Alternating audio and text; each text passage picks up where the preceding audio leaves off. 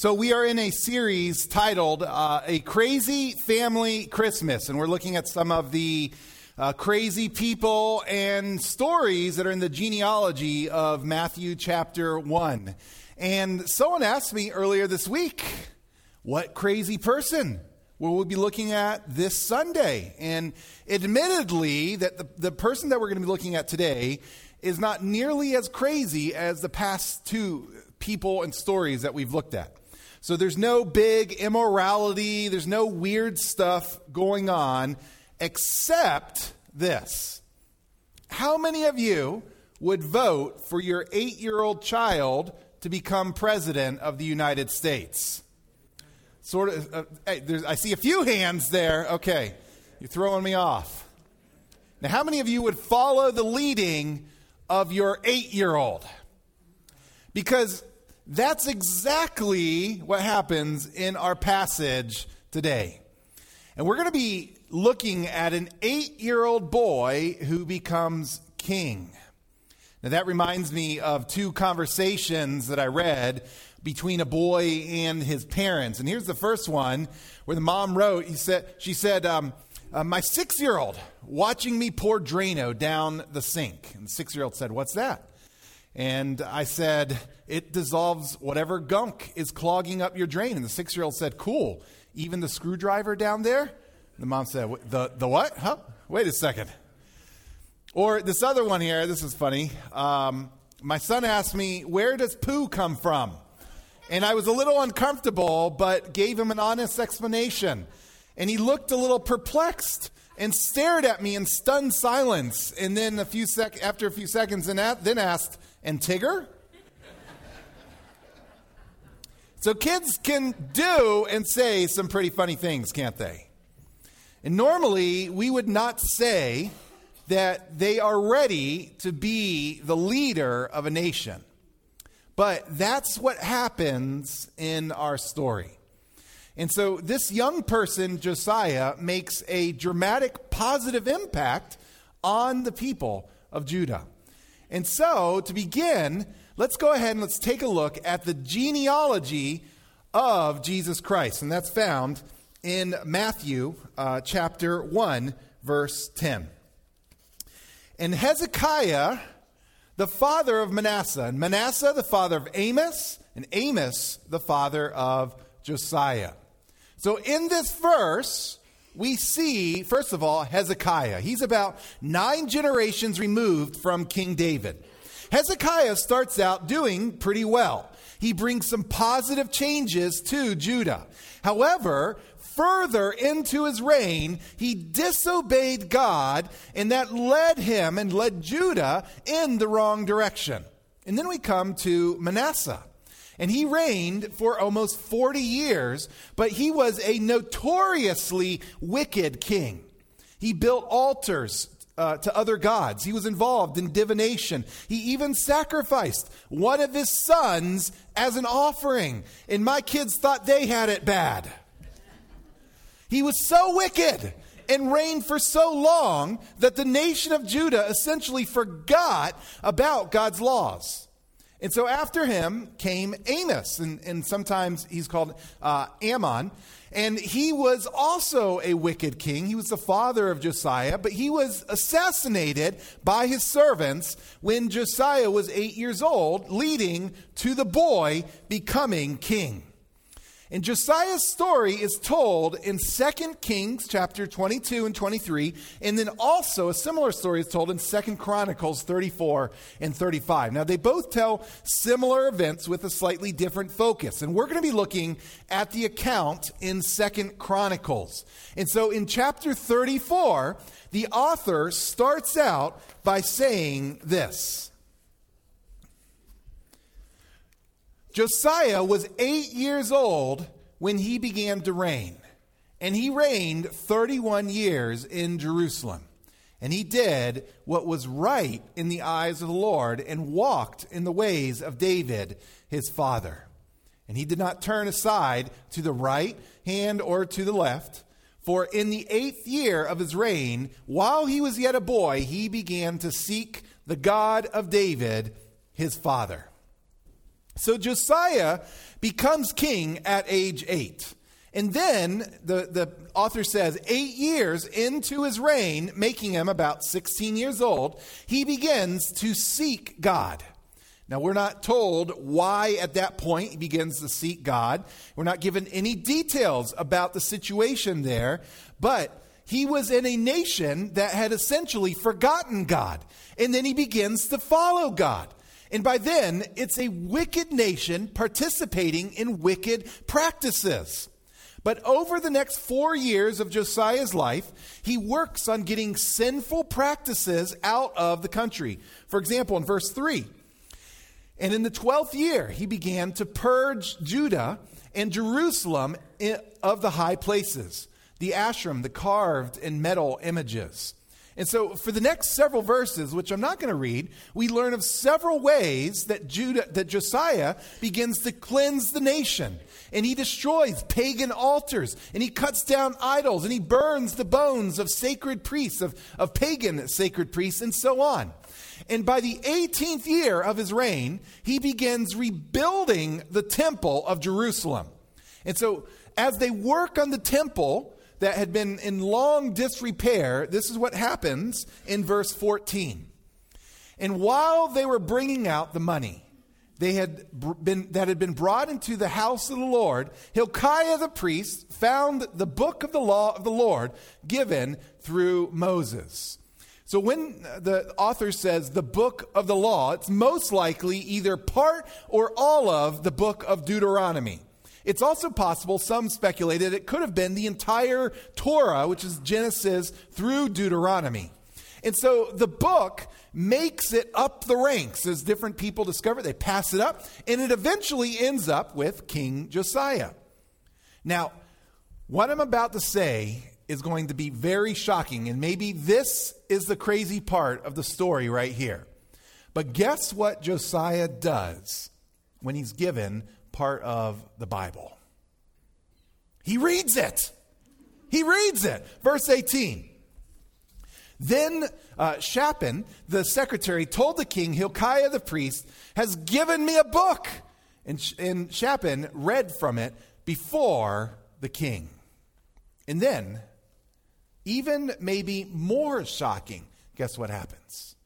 Josiah believes it and is convicted by the words. Verse 19. And then the king heard the words of the law, and he tore his clothes. Josiah is probably responding to some of the warnings and prophecies of judgment on the nation for turning to other gods in previous generations. And so, while Josiah himself hadn't done any of this, his nation had participated in it, and he was very concerned for his people. And so he sends some leaders to go see a prophetess uh, who then tells them that Judah is indeed going to be judged for their sins. And then in verse 29, Josiah does this. Then the king sent and gathered together all the elders of Judah and Jerusalem. And the king went up to the house of the Lord with all the men of Judah and the inhabitants of Jerusalem, and the priests and the Levites and all the people, both great and small, and he read in their hearing all the words of the book of the covenant that had been found in the house of the Lord. And the king stood in his place and made a covenant before the Lord to walk after the Lord and to keep his commandments and his testimonies and his statutes with all his heart and all his soul. To perform the words of the covenant that were written in this book. Then he made all who were present in Jerusalem and in Benjamin join in it. And the inhabitants of Jerusalem did according to the covenant of God and God of uh, the God of their fathers. And Josiah took away all the abominations from all the territory that belonged to the people of Israel, and made all who were present in Israel serve the Lord their God all his days. They did not turn away from following the Lord the God of their fathers. So Josiah brings all the leaders together and he reads the Bible to them. And then he makes a commitment to follow it. And then he uses what I may call his kingly influence to make sure that the other leaders agree to follow it. And so they begin following. And then in verse 33, Josiah continues to remove all the pagan influences that are in the land. So the, the story continues into the next chapter, and I'm not going to read that, but the main thing that happens in the next chapter is that Josiah starts to bring back uh, some other uh, some other practices, such as Passover, which they were supposed to be practicing every year. And so slowly, over time, Josiah gets rid of sin out of the country and then gets intentional about obeying the word of God. Now we're going to stop there and just pause for a moment and ask a very important question. We've seen Josiah read the word, make these changes. And so for us today, we want to ask the question so what? So what? What can we, as 21st century Christians attending Island Pond Baptist Church, here just a week or so before Christmas, what can we learn from a story like this? We have this king who started following God at a very young age.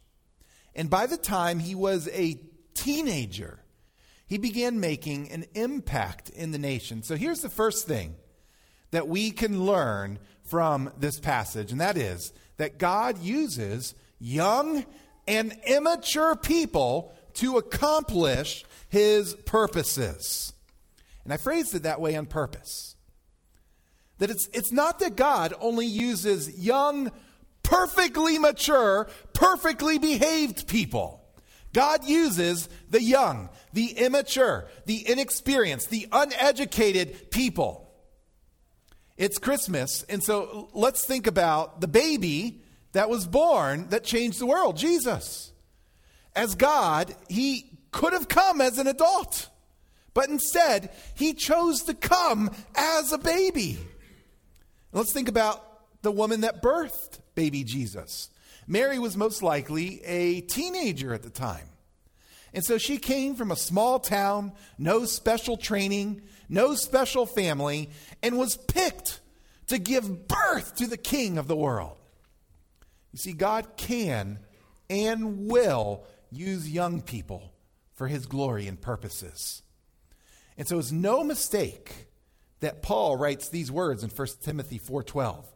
Let no one despise you for your youth, but set the example, uh, uh, but set the believers an example in speech and conduct and love and faith and purity.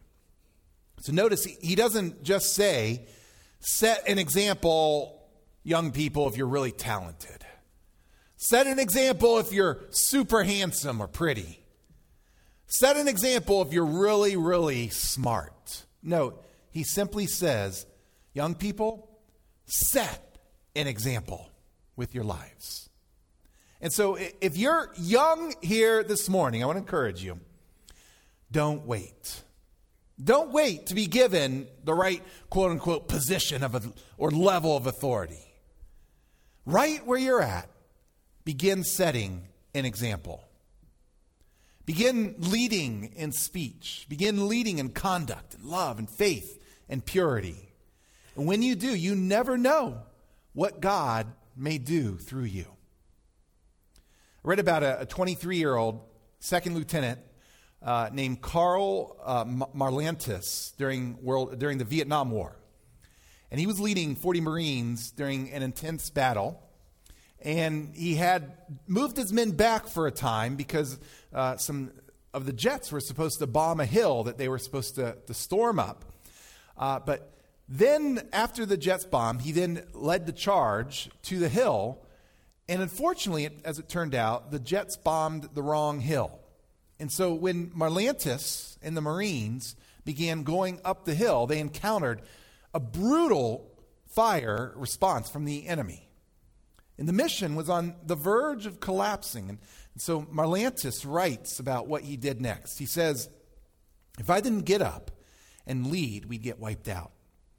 I did a lot of things that day, but one of the most, uh, but the one I'm most proud of is that I simply stood up in the middle of flying metal and started up the hill. I simply ran forward, up the steep hill, zigzagging for the bunker, all by myself, hoping my soldiers wouldn't hit me in the back. It's hard to zigzag while running uphill, loaded down with ammunition and grenades. And so, uh, end of quote right there. As he ran up the hill, Marlantes saw that there was some movement in his peripheral vision. And so, going back to what he writes, he says, It was a Marine. He was about 15 meters below me, zigzagging, falling, up, and running again. Immediately behind him, a long, ragged line of Marines came moving and weaving up the hill behind me. Behind the line were spotted were spots of crumpled bodies lying where they'd been hit. They'd all come with me. Everyone was intermingled, weaving and rushing and covering, taking on each hole and bunker one at a time in groups. We, the group, just rushed forward all at once. We couldn't be stopped. Just individuals among us were stopped, but we couldn't be. It was we, no longer me. And young folks, there are things that you can't do or they, sorry, let me let me rephrase that. There are things that you can do that I, as an old dude, can't do. There are things that your parents or maybe even older dudes can't do that you can do. And so I want to challenge you instead of giving in to the world's stereotype of young people being lazy or pleasure pursuing or partiers or addicted to your phone, I challenge you to be more like Mary, to be more like Josiah. That where you follow God, no matter your age, and when you do that, listen, you will make a difference. Your schools, need people who wholeheartedly follow God. Your workplaces need people who bring light and not darkness. And so here's the second thing now that I want to uh, bring up, and that is the power of the Word of God. Josiah's life hit a turning point when he began to read the word of God.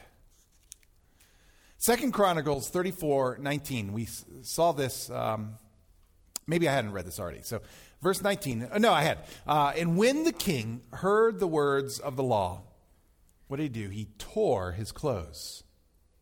So it's not that, that he was listening and then he bent over to pick something up and ripped his trousers, trousers on accident. No, no, no. This was an intentional sign of deep mourning and conviction. And so he realized that he had not been living the way that he should, and that his nation had not been living the way that he should. And so I want to give you three things that become evident through his actions here, through the tearing of his clothes and through the preceding actions, three things that are evident in his life and really three things here that we should be pursuing as well.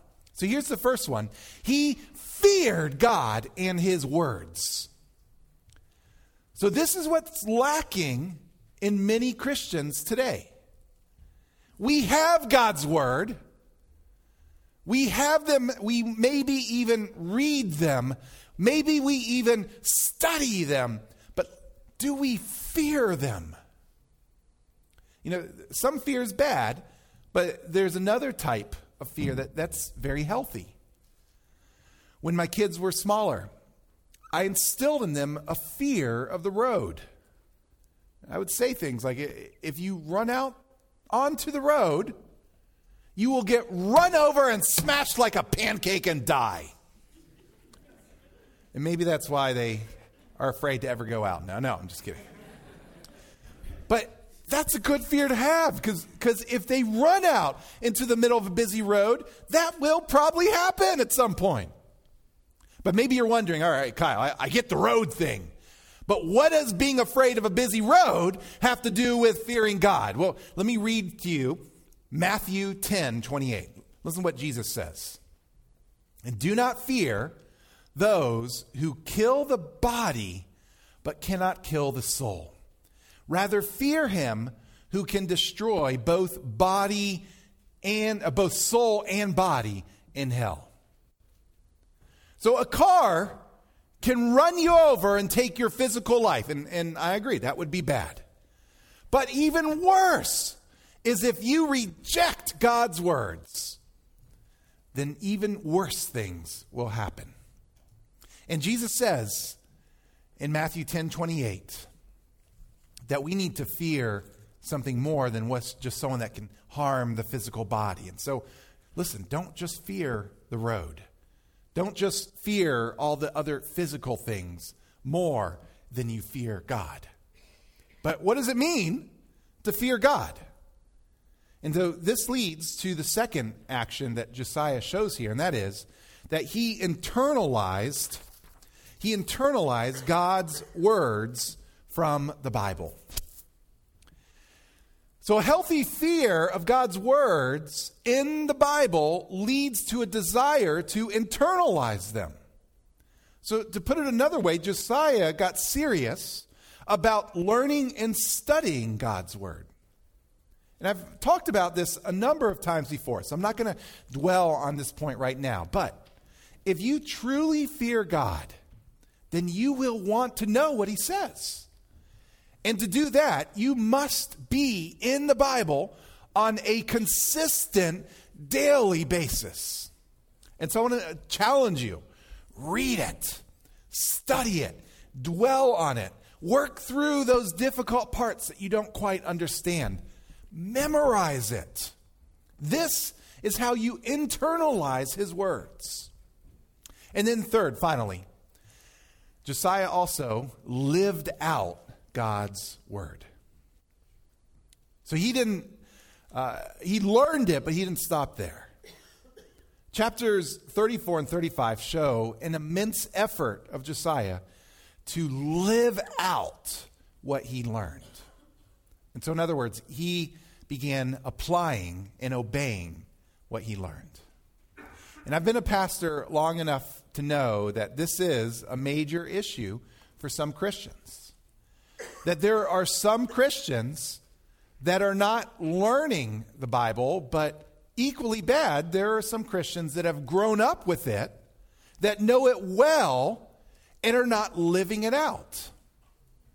I think of the Titanic, and this is exactly what happened to them.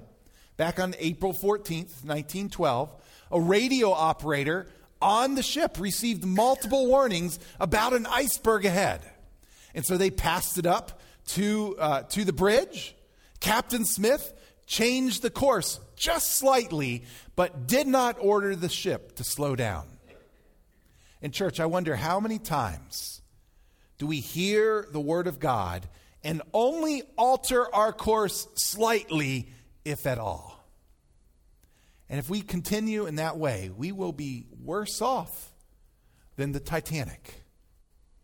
But the simple solution is obey. Obey his words. And so I want to challenge you. Fear them, get them in you, but then don't stop there. Obey them. So, as I was thinking of a way to close the, the, the, the sermon, the story of Martin Luther came to mind. And some of you have probably heard this story before, but he was a man who was transformed by the words of God, by God's word.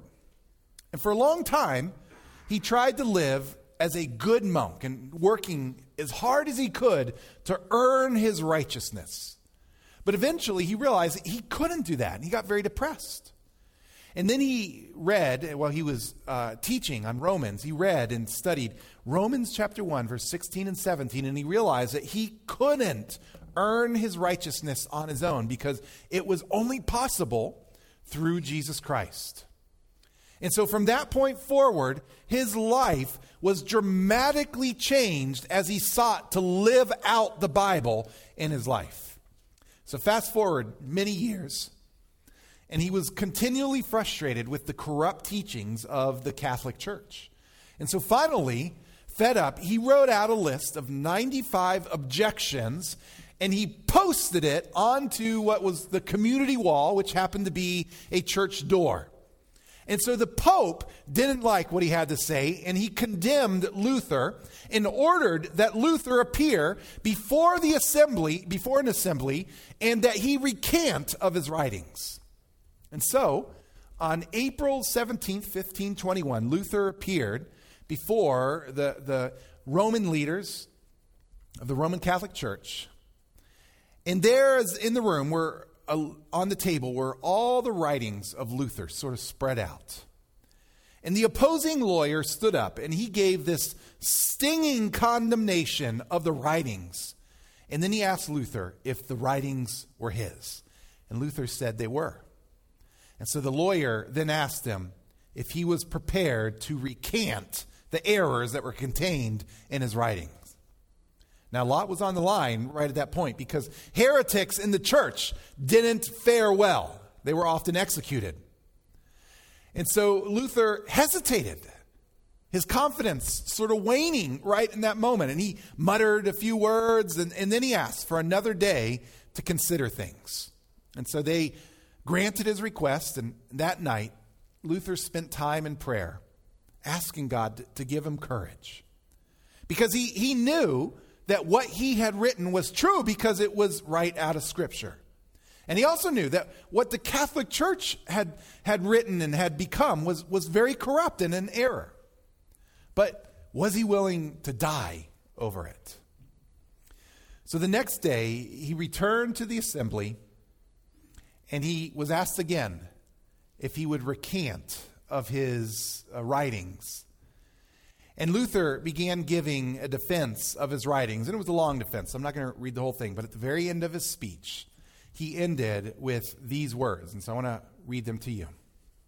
He said, Since your most serene majesty and your highness require me a simple, clear, and direct answer, I will give one, and it is this I cannot submit my faith either to the Pope or to the council, because it is clear that they have fallen into error and even into inconsistency with themselves.